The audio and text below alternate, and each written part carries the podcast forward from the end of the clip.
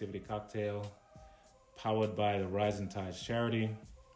For all of those who have listened to our podcast in the past, you know that we're here to give voice to those who are creative in our community and those who may be struggling or having a challenge and distress.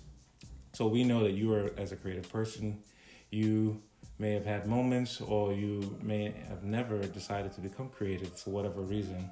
And our goal is to make sure that by listening to this podcast that you would get one word or two words that may inspire you to either keep going or to start going. Today we have a wonderful guest on the podcast. Uh, Mia Walter is on with us. So say hello, Mia, to everyone.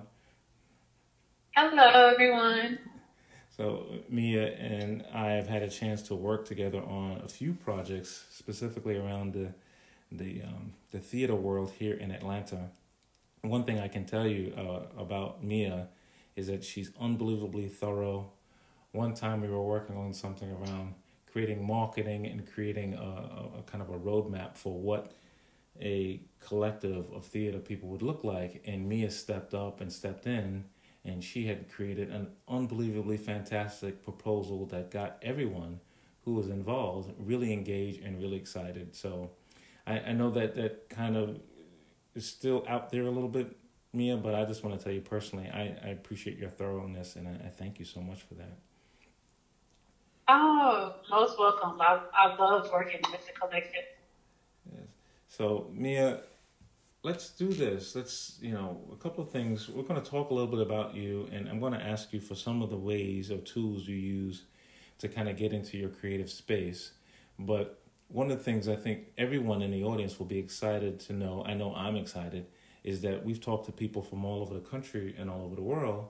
And Mia is the first person we've ever had from Oklahoma, and specifically Tulsa, Oklahoma. No, I'm from Oklahoma City. Oh, Oklahoma City. Oh. So, yes.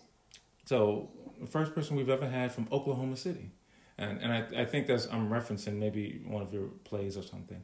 Um, but she it's amazing to me because I was as we were talking earlier, I was trying to get a sense as to have I ever been there and for those of you who know me know that I travel a lot or quite a bit and I haven't been. So Mia, I've got to make it a gotta make it a mandate or make it a mission to get to OKC and Oklahoma one day.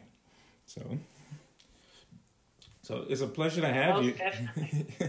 it's a pleasure to have you. Tell everybody who have heard your voice for the first time a little bit about you. Tell everyone a little bit about Mia.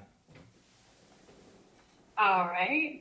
Well, a little about me. Um, I am a playwright um, an actor, um, and dabbling in screenwriting as well. Um, I'm the type of writer I just want to create things that's going to empower, enlighten, um, and just get people motivated. Um, anytime, you know, uh, through storytelling. So that's like my whole mission is to empower, and enlighten, you know, and motivate people through storytelling. So um, I love history, um, especially uh, African American history. I love Black history. So uh, I'm like a history buff.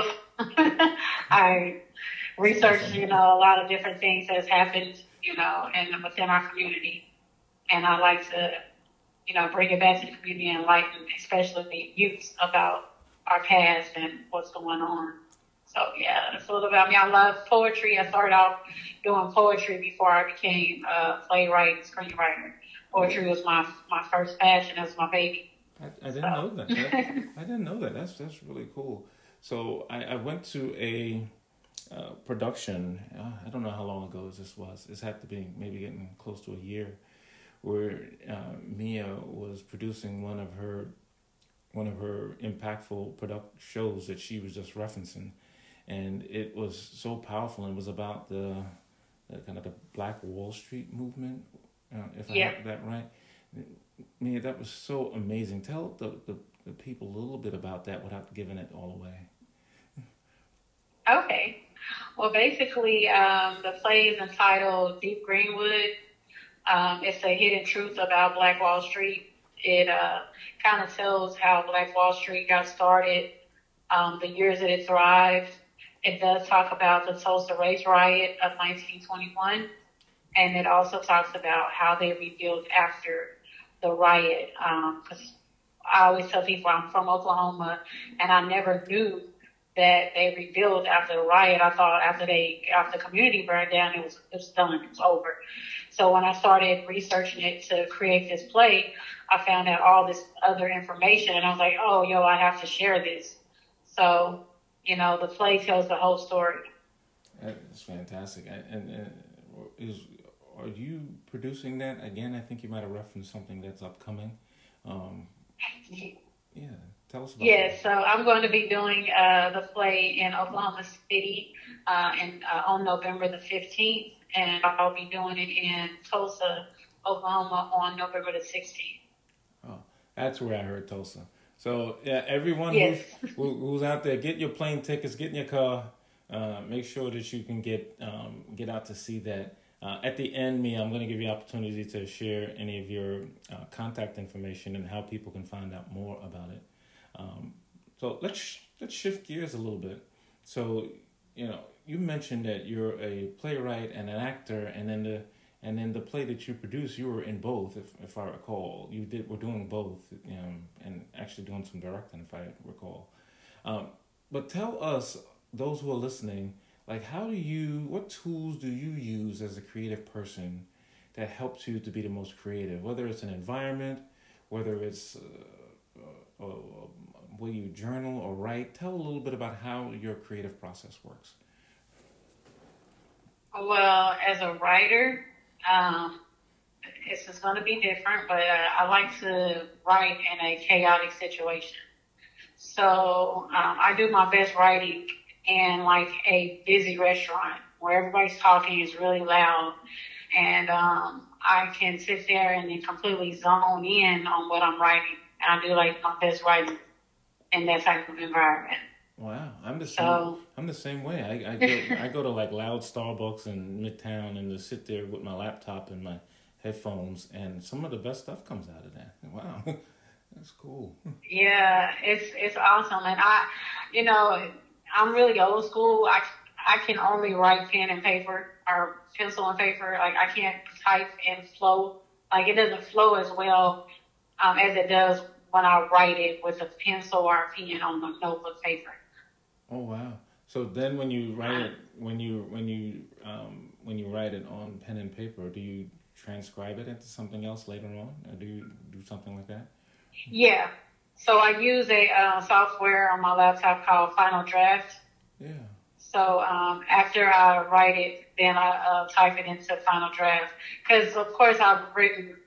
I'm I might have Xed out one complete page and totally rewrote that.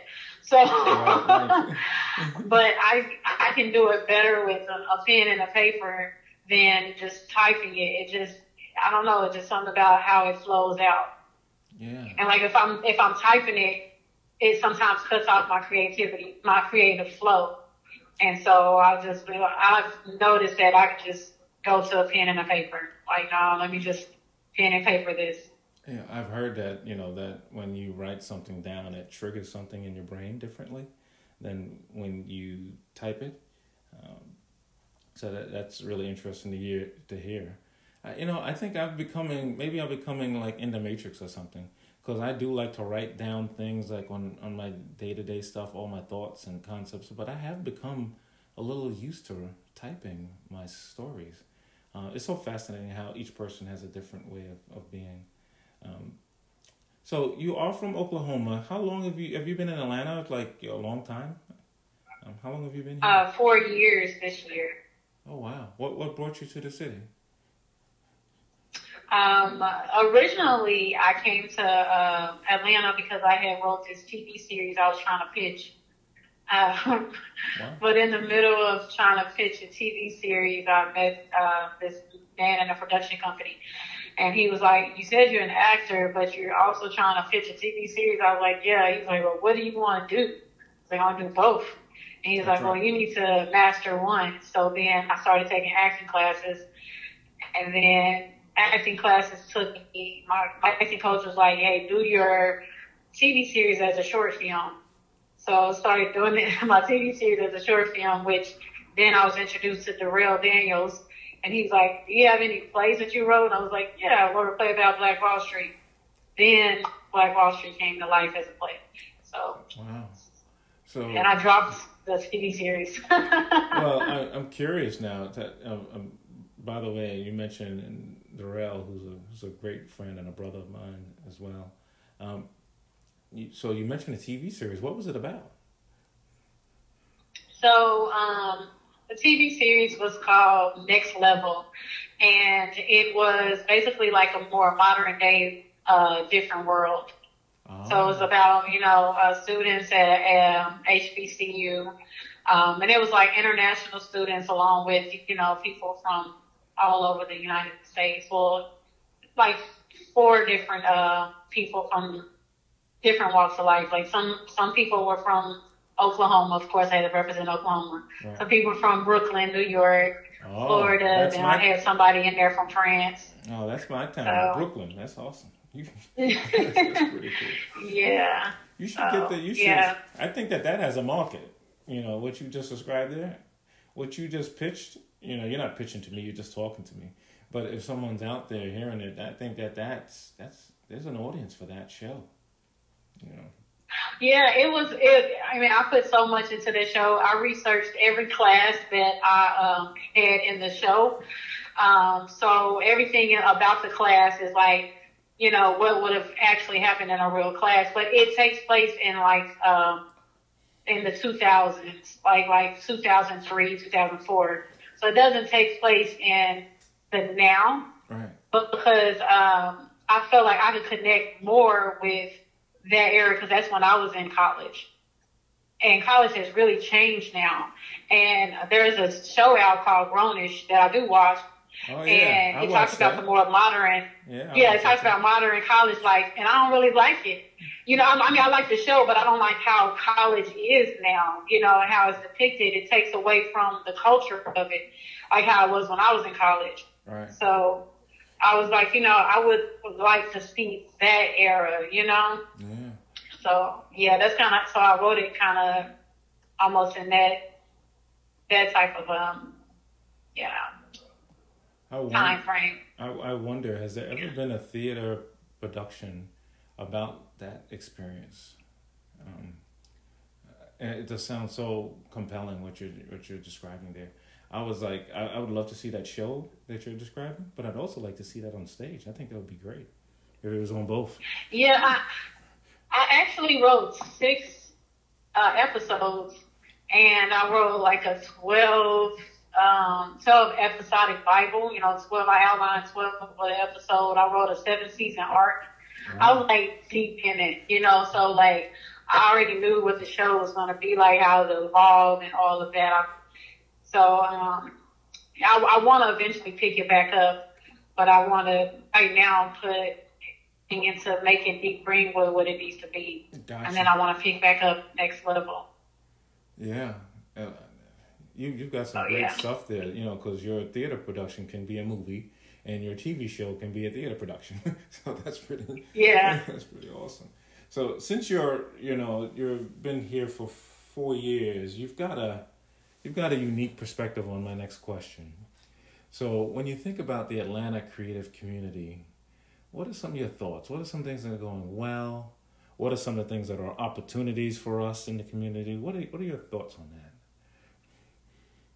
Well, what I've um, noticed about Atlanta creatives is that um, what I really like is that we support each other. Um, I've never seen anything like that before. So, you know, the different playwrights that I've met, um, even screenwriters that I've met um, here in Atlanta, if I have something, they come and support me. If they have something, I go and support them. And the support system is is great here. Um, so I absolutely love that, and we kind of feed off of each other. So, um, like you know, for example, yesterday I met with Jason Louder. You know Jason, yeah. and he really poured into me yesterday. And I just, I was so grateful for that. And I was so thankful because I did not have that type of uh, support from creative people back in Oklahoma. and I was like, man, this is just so awesome. Yeah. So um, that's what I like about the Atlanta Creatives. Yeah, you, you you make such an amazing point there. Oh, Jason and Darrell and many others are really like that. Um, I, I've been here for quite a while, and it is different than, like for example, New York, where I come from. Atlanta is just this wonderful place. Now we got our challenges, you know, um, but they're so small compared to the abundance of giving that we give each other. It's it's amazing. Yeah, it it, it really mm-hmm. is. Um, so tell me about this. Like, who are some of the people that you look to, or you've looked up to in your life, or that have um, currently given you some inspiration? So you just mentioned Jason. Tell us about some other people who've been impactful in your life. Um, I already mentioned Darrell. um, um, there was a, a, a, lady I met at the Atlanta Theater Festival. Her name is Dr. Maisha. Oh. And um, I, I ended up meeting with her outside of the Atlanta Theater Festival. And uh, she's a, a theater teacher out at a college. I can't even think which college in Georgia. But um, she really gave me some really good pointers about what to do with play and how to, you know, really take it where I need to take it and about, you know, even going back to school and finishing my degree in theater. Um, so that was very powerful. Also, um, I had a mentor named Kevin Oliveira. He passed away this year, oh, but he really poured into me before he, he passed away. So I, he used to teach, um, uh, I think it was theater at Clark Atlanta.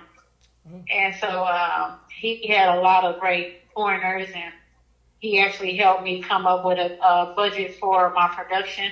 He had it outlined and everything. So I never had, you know, anybody to tell me how to do a budget list and, you know, and how to, you know, get everything together. Like he told me to get my LLC. He's the one who really got my business together because he told me exactly what to do.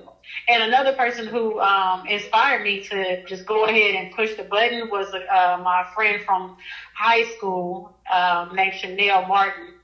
Um, she's she actually has her master's in chemical engineering, and um, she's but she's like a motivational speech speaker, you know. And she told me she's like, hey, you need to create a website. You need to do this. You need to do that. And I was like, well, Kevin told me that. She's like, well, you need to do it. And I did it that night. And she was like, well, I mean, I told you to do it, but I think he's going to do it that night. So those are some of the people that um, have really inspired me here in Atlanta.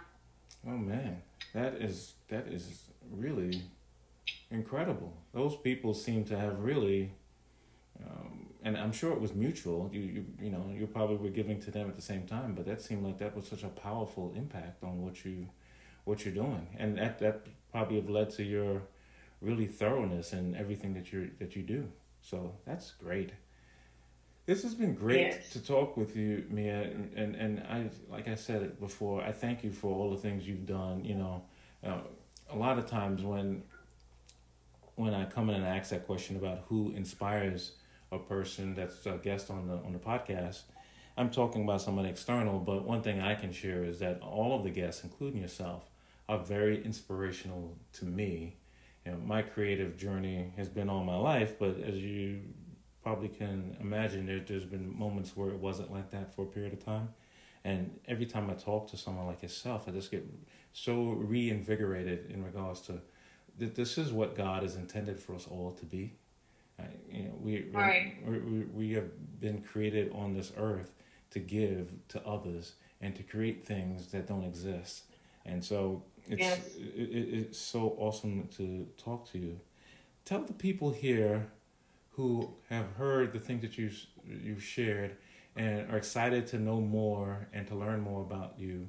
How could they reach out to you? How could they get in touch with you? Oh, okay. Well, um, I have my website, uh, deepgreenwoodtulsa.com. Uh, that has links to my social media on there. It has uh, the trailer to my play. It also has dates uh, when the play is, you know, company, and it has information about Black Wall Street on there as well if they want to know more about it. I've put a lot of links on there for them to, you know, look at research on their own if they wanted to. That's awesome. Um, so that's one way. Um, another way is my uh, Facebook is Mia Simone and my Instagram is Mia Simone Artist. That's awesome. Can I ask a question about the Simone? Is that like your middle name or, um, or is that like your pseudonym or something like that? Yeah, it just fits me. Because I, I, I, I, was talking to someone the other day about you joining the podcast, and they're like, "What's her name?" And I was like, "Her name is Mia Simone." And it's like, "Are you sure that's her whole name?" I was like, "That's what I know her as. That's her name." So, so it's it's worked because I, I call you that all the time, so it works out quite well. Um, yeah, I, I, I love that name. Like um, I always tell people, it, it's almost my alter ego, um, and it's also like my. It's not my creative side, but it's more like my my acting, like my dramatic side is Mia Simone, and as a writer, you know, my, my, my real name is Michelle Walter. And as a writer, that's kind of what I connect with.